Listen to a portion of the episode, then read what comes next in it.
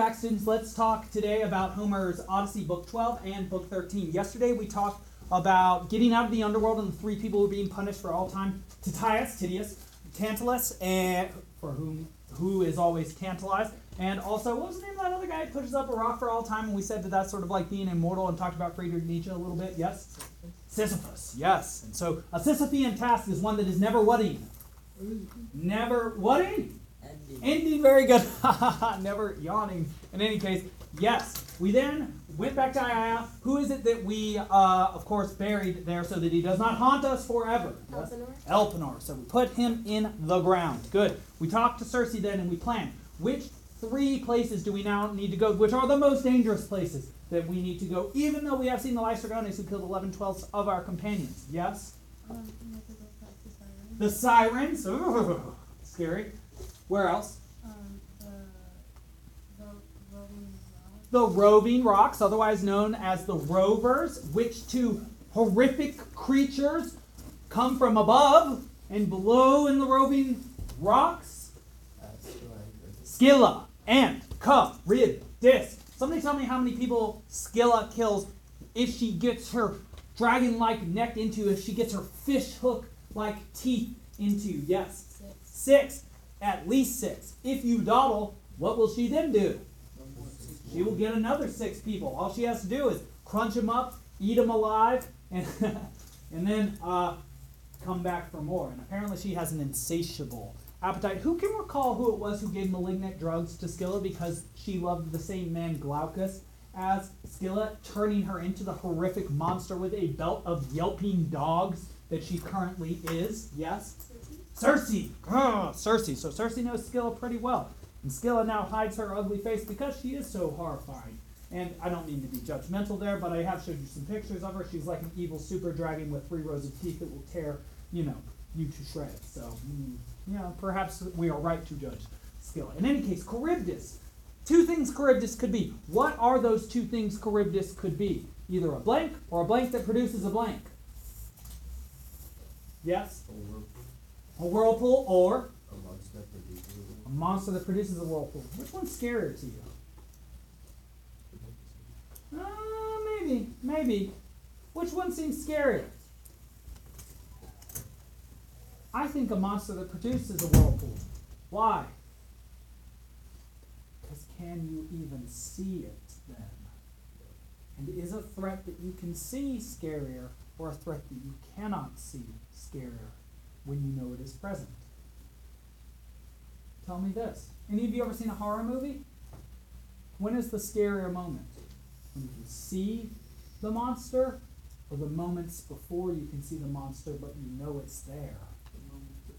The moment before, right? In fact, perhaps the second you see the monster, you become less scared because then it has defined limits, and it's and you become less subject to your own what imagination. And so, what is the scariest thing in the world as far as you are concerned? your own imagination. And there are ideas that in old initiation rituals, including the old Eleusinian mysteries, what they would do is take young men and lock them in a cave. Cave has a lot of light or no light. So what can't you tell is happening? Time passing. And so what could be inside there with you? Anything. Anything could be in there. And your imagination, you know about you at night, even in your wonderful home, but your closet door is slightly cracked open, and there's that space underneath your bed. Couldn't, even if there's nothing there, does your imagination make something utterly terrifying be there? Yes, and so the scariest thing in the world isn't even something in the world, or rather, is not something outside of you, but rather where? Inside of you. Very, very, very, very interesting. All right, so we talked about the sirens yesterday, and we heard their song, and they offer Odysseus. What is it that they offer to Odysseus? Knowledge of what exactly? Yes, everything. And as an explorer, what does he want in any case? The knowledge of everything. Explorers want to learn. And so that's why they explore around. I mean, think about what the job explorer is. Not that that's necessarily a job anymore. You like go to places that are undiscovered, risk your life, and then come back and tell people what you did, right? It's like, yeah, yeah, yeah, pretty interesting. So, We also went by the roving rocks. We chose to go by which one of them, Scylla or Charybdis. Scylla, wise or unwise decision as a leader? Why do you feel like wise? Because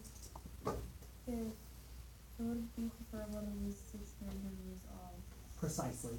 Very responsible decision. Even though he is going to suffer some pain, even though he is going to lose men, even though he did not tell those men that they would lose their lives, he is going to spare the rest of his men rather than risking the lives of all of them. Even though it is a terrible decision, a difficult decision, is it the right decision? And so this is a model for your lives too, yes? Because in your lives, will you have to make hard choices between bad and worse? The easy choices are between what and what? Good and bad. I'm not saying that everybody doesn't, I'm not saying necessarily that everybody knows good, but is it much easier to recognize the difference between good and bad rather than bad and worse? Absolutely, absolutely. And yet, in this life, sometimes you are put in difficult decisions and you still must make a what? A choice. That's right. You have to move forward. So let's get to Thrinakia and the cattle of the sun.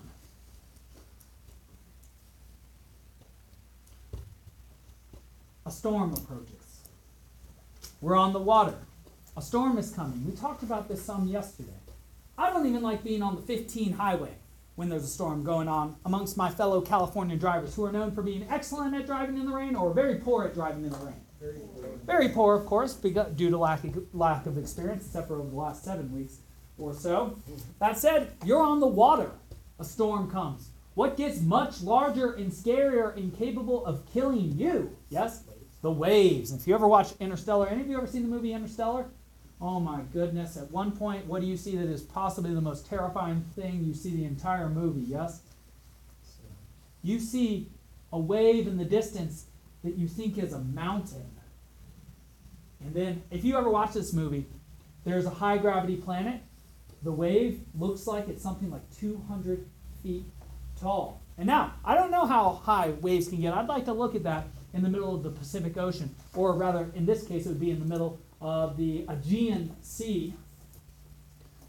But I imagine those waves are a lot bigger when it's raining and stormy than when it's pleasant and calm. And so storms to ships, especially at this time when they did not have Doppler radar to tell them when they were coming, were very dangerous, often killed people. And so the storm approaches. And the men choose to land on Thrinakia rather than to risk it. It will be their doom. So, as they pass the Isle of the Sun, Odysseus hears the cattle. He hears them lolling and mooing. Mm. He advises his men, based on not only the advice of Tiresias not to go there, but also Circe, a prophet who knows all things, as well as a god who is in who works in the service of Odysseus, who is sworn to uh, fealty, not fealty, but sworn not to unman him, sworn to help him. She becomes sort of a friend to Odysseus. Later on, I will tell you that she actually has a child by him. We will not see that child in the Odyssey. That child will figure fairly prominently in the story of after the Odyssey. Well, who is it again who, when the storm is coming, says, Odysseus, we just can't make it all the way home. You are a hard man. You are inhuman. We need to come and land on this island, this Thrinakia. Who is it that again speaks against Odysseus? This is, I believe, the third time. First time is on Circe's isle. Yes? It is Eurylochus, his brother in law. In fact, let's open our books to book 12, lines 279 to 292. Let's see what this Eurylochus has to say. This Eurylochus, who already had his head spared and not cut off in a Dolon like way. Hmm. Ah, yes, and this is on page 192 in the Lattimore. I'll start at 260.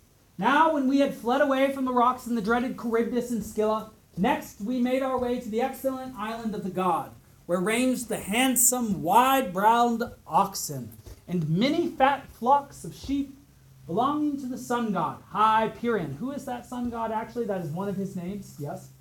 Apollo. Hyperion was the Titan god of the sky. His son was the Titan god Helios of the sun, which Olympian god replaced both of them and became god of the sun, all seeing god of the sun.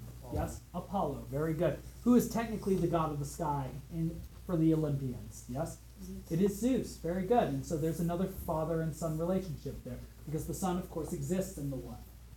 The sky. Very good. Very good. Very good. Very good. Yes. Was the Titans ever actually worshipped, or is that just part of the mythology? That's an excellent question. That's a brilliant question, sir. Were the Titans ever actually worshipped, or were they part of the mythology? I would say, I think, and I'll have to look this up for you, that that is, they are simply part of the mythology, showing the cascading of the generations and how things become more sophisticated over time. Because the Titans are more representative of natural forces, whereas the Olympians are representative of the cultivation of natural forces. So rather than Gaia, Earth, you have Demeter, goddess of the harvest of the earth.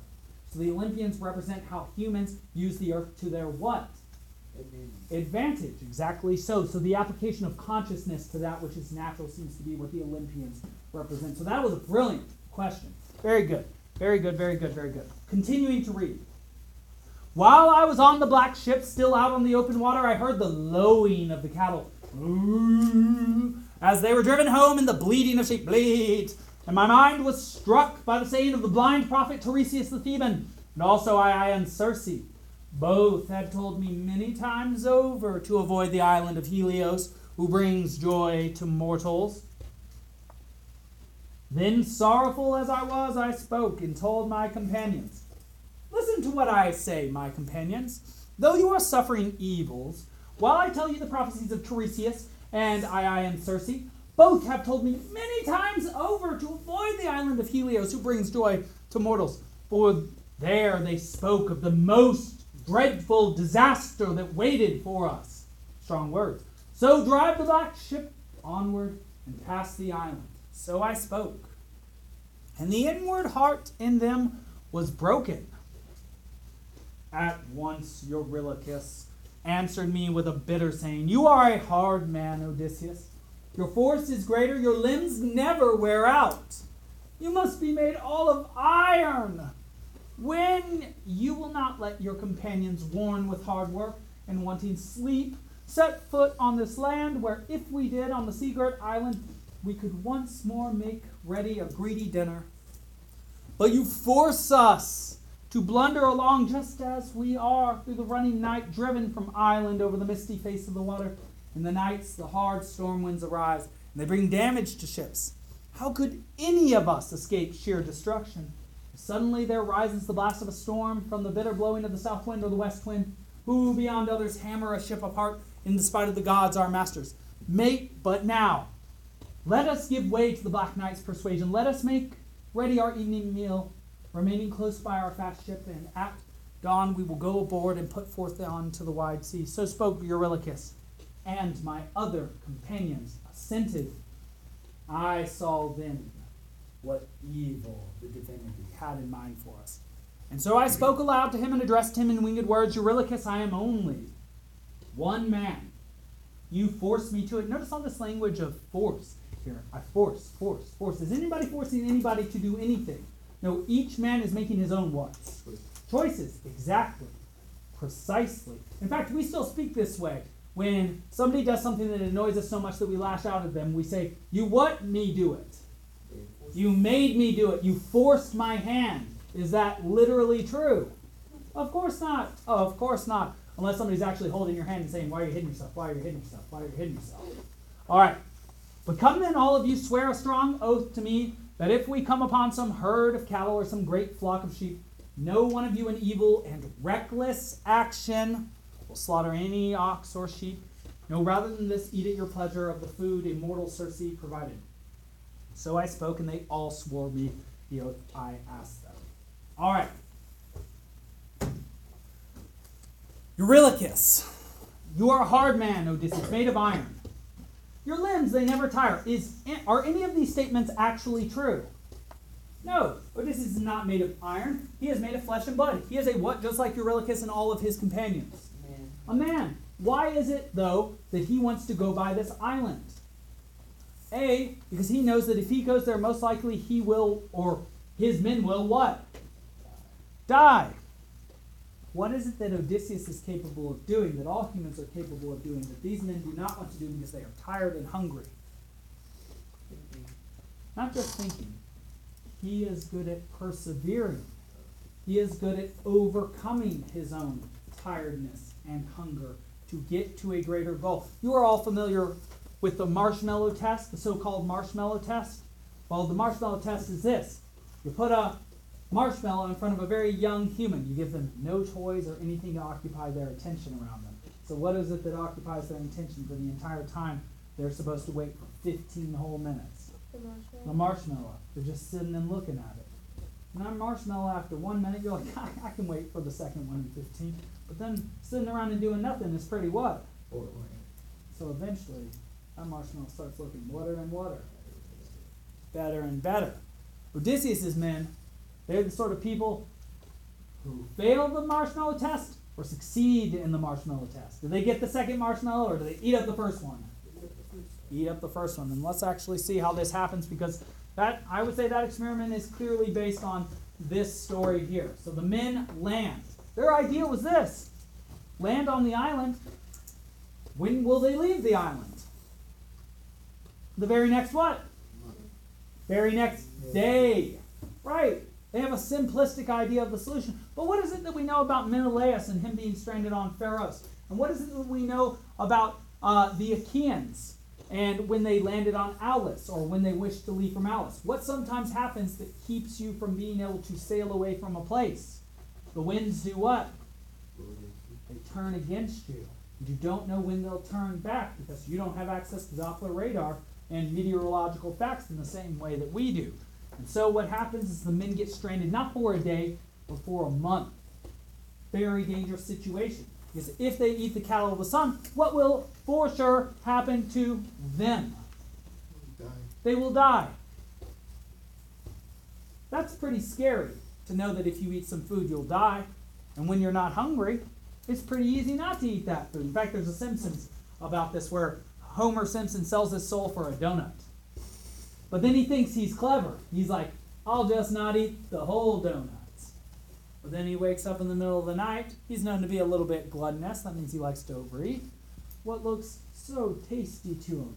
That sitting in his refrigerator.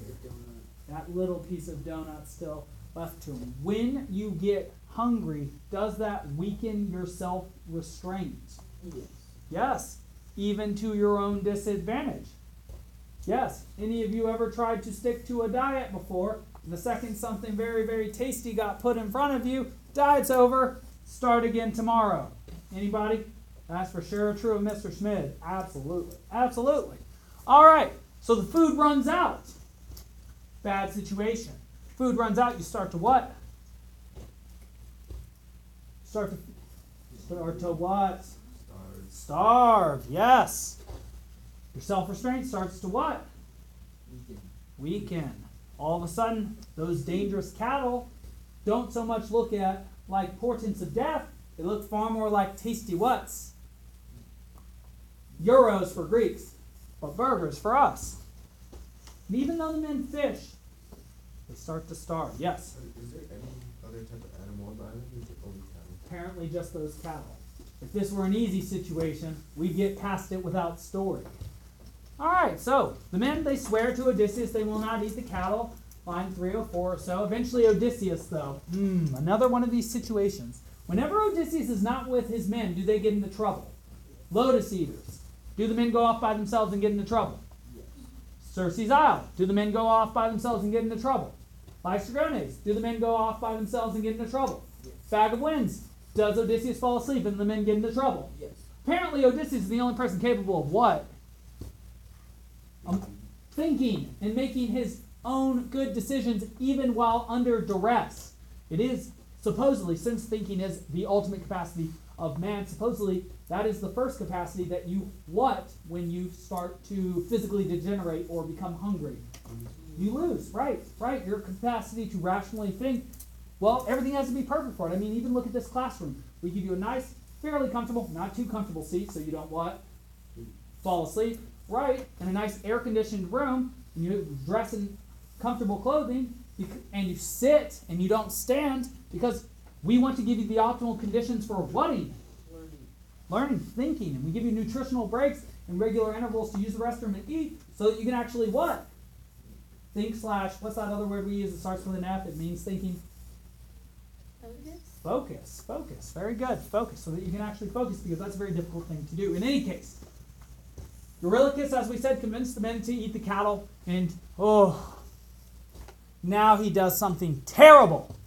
The men have made a promise, sworn an oath to Odysseus, but they're getting hungry. Do you think it gets easier or harder to maintain your word when you get hungry? Harder, much harder, of course. And so, who is it again? Now, this is the third, third time he has disobeyed slash done something against the will of Odysseus. Recall, Eurylochus was the man, man who led the men in one of two teams after the Laestrygones destroyed 11, 12, 11 of the 12 ships of Odysseus toward Ai and Circe. Lost all his men, they were all turned to pigs. Came back to Odysseus, blamed Odysseus and his recklessness. Odysseus thought about cutting off his what? Head, just like Diomedes with whom? Book 10. Dolon of the Iliad. Yes. Well, now Eurylochus makes a very persuasive speech. He reminds me very much of which character from the Iliad who knew many words, but spoke in a disordered manner, trying to splinter people rather than to unite them. Thersites. And this is his argument. He says, Men, men, men, men, men, men. I do not know whether it is actually true that we will die if we eat these cattle, but I can tell you this. Of all the ways to die in this world, the worst is to die by starvation and hunger. We'll actually learn about somebody who, in order to avoid dying by hunger, eats his own children next year in the ninth circle of the inferno, and his grandchildren. They die by hunger. That will that will be when we get right to the bottom of the inferno. Yes, they asked for him to eat them. So I don't know that he kills them. I think they die of hunger. They don't last as long as he does, which is a very and then there were none sort of situation. Eurylochus says, even if a god is going to kill us, wouldn't you prefer to die on the sea with a full belly rather than to die here on this island? Makes a lot of sense. Only problem is what with that reasoning? Are those the only two options? Die on the sea or die on this land? What's the third option that he does not consider at all because he's so hungry? Not dying. We get home. If you don't eat the cattle and then you don't starve, then you will make it home. And so he he presents the case as it is or as it is not. As it is now. And so, if people are making choices between two wrong decisions, what kind of decision are they going to make? A wrong decision, by definition. Well, he even says this, and this makes a lot of sense. He says, We just sacrifice to Apollo later. Is that how sacrifice works? Do you make sacrifice later or before you get something? Before. And even then, Apollo would not have accepted it. You cannot assume the favor of the gods. In any case, they slaughter the oxen while Odysseus has gone up a hill to pray and has again fallen asleep. Anytime he falls asleep, his men get into what? Trouble. Trouble. It's almost like anytime your mind falls asleep, you're likely to get into what? Trouble. It's like you gotta wake up. Well, Helios Hyperion, Apollo, is told by his attendant servant Lampetia, Lampetia, what has happened. He goes to Zeus and says, If you do not punish these mortals, and send them down to Hades, down to Davy Jones' locker, send a storm to destroy them. I will take the sun and I will light up the dead, and I will never return it to the earth. Does Zeus need Apollo to take the sun across the course of the sky every single day to maintain the natural order of the universe? Yes. What is Zeus for sure going to do to make sure that Apollo stays happy here? Yes. Destroy these unrighteous men? Yes. And so, hmm, hmm, one creepy thing that happens after Zeus ascends. Does anybody recall what happens to the cooked meat that is being boiled at that time? The skins of the cattle start to move. And even the boiling meat starts to low and to groan. The food itself. Imagine a steak on your plate or a cattle head starting to go moo. Be a little disgusting. Be a little creepy. Be a little scary. If you were to see your dead cow food start to moo at you, what could you be certain was probably going to happen pretty soon? You're probably going to die. That's probably a portent of your own death. Very creepy moment there. Hmm, hmm, hmm. Well, in any case, what happens? Odysseus returns. His men have eaten the food. They are doomed. The winds stop.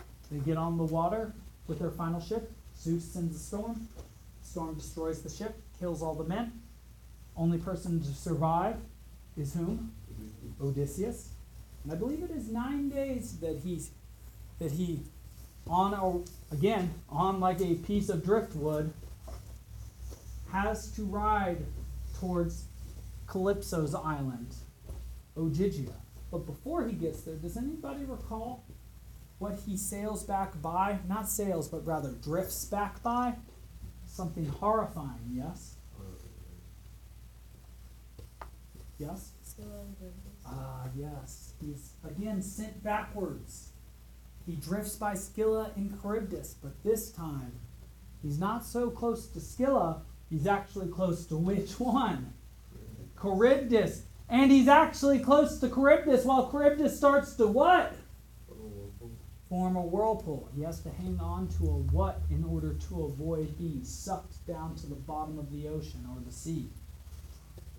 A tree. Do you know what sort of tree? It is the same sort of tree that Polyphemus' staff was made of. That was used that had a splinter of which used to stab him in the eye. Yes? It is an olive tree. Again, an olive tree. It's almost like if an olive tree is the symbol of Athena and Athena is the symbol of wisdom, what saves Odysseus? Wisdom. Wisdom.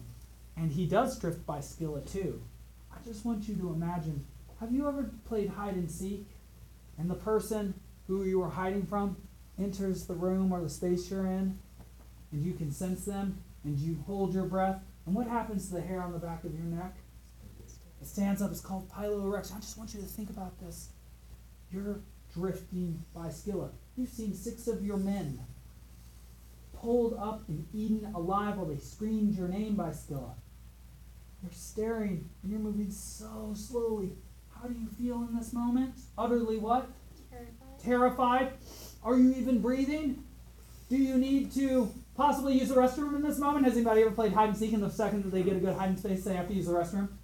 Yes, isn't that weird? Isn't that weird? I know, it's all I think it's a fear response in humans. I'll have to look it up, but it is funny. In any case, he drifts by.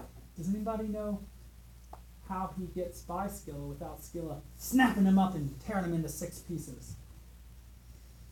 The god turned her attention away from him. Was it Athena? Was it Zeus? Was she just not hungry that day? I don't know. Did he get pretty lucky though? Yes. Do the gods help Odysseus out? And good thing he doesn't make the same mistake of Aias the Lesser and claim that he did it all on his own, because that could lead to his own destruction. In any case, Odysseus finishes his story to the fire Phaeacians. His story is done. He makes it to Calypso's island, as we know, and then spends seven years there, and that's how he eventually comes to be on Scheria, where he is now. Alcinous, king of the Phaeacians, tells Odysseus, they will send him home now, finally. Well, Odysseus wishes Alcinous and Arete joy, comfort, cheer, and happiness. Very pleasant, very good salutation, right? If you were going to wish something for somebody, do you imagine that joy, comfort, cheer, and happiness would be amongst the top things that you could offer to someone or wish for someone? Yes? Yes, of course. The ship is loaded with Odysseus and his gifts. And as Odysseus boards, Book 13, lines 75 to 93, he becomes very weary and again falls asleep. who while asleep was oblivious to all he had suffered. Which means, when is the only time that man is not subject to suffering? Or when he's dead. Very good. And that's where we'll end for today. Quiz tomorrow.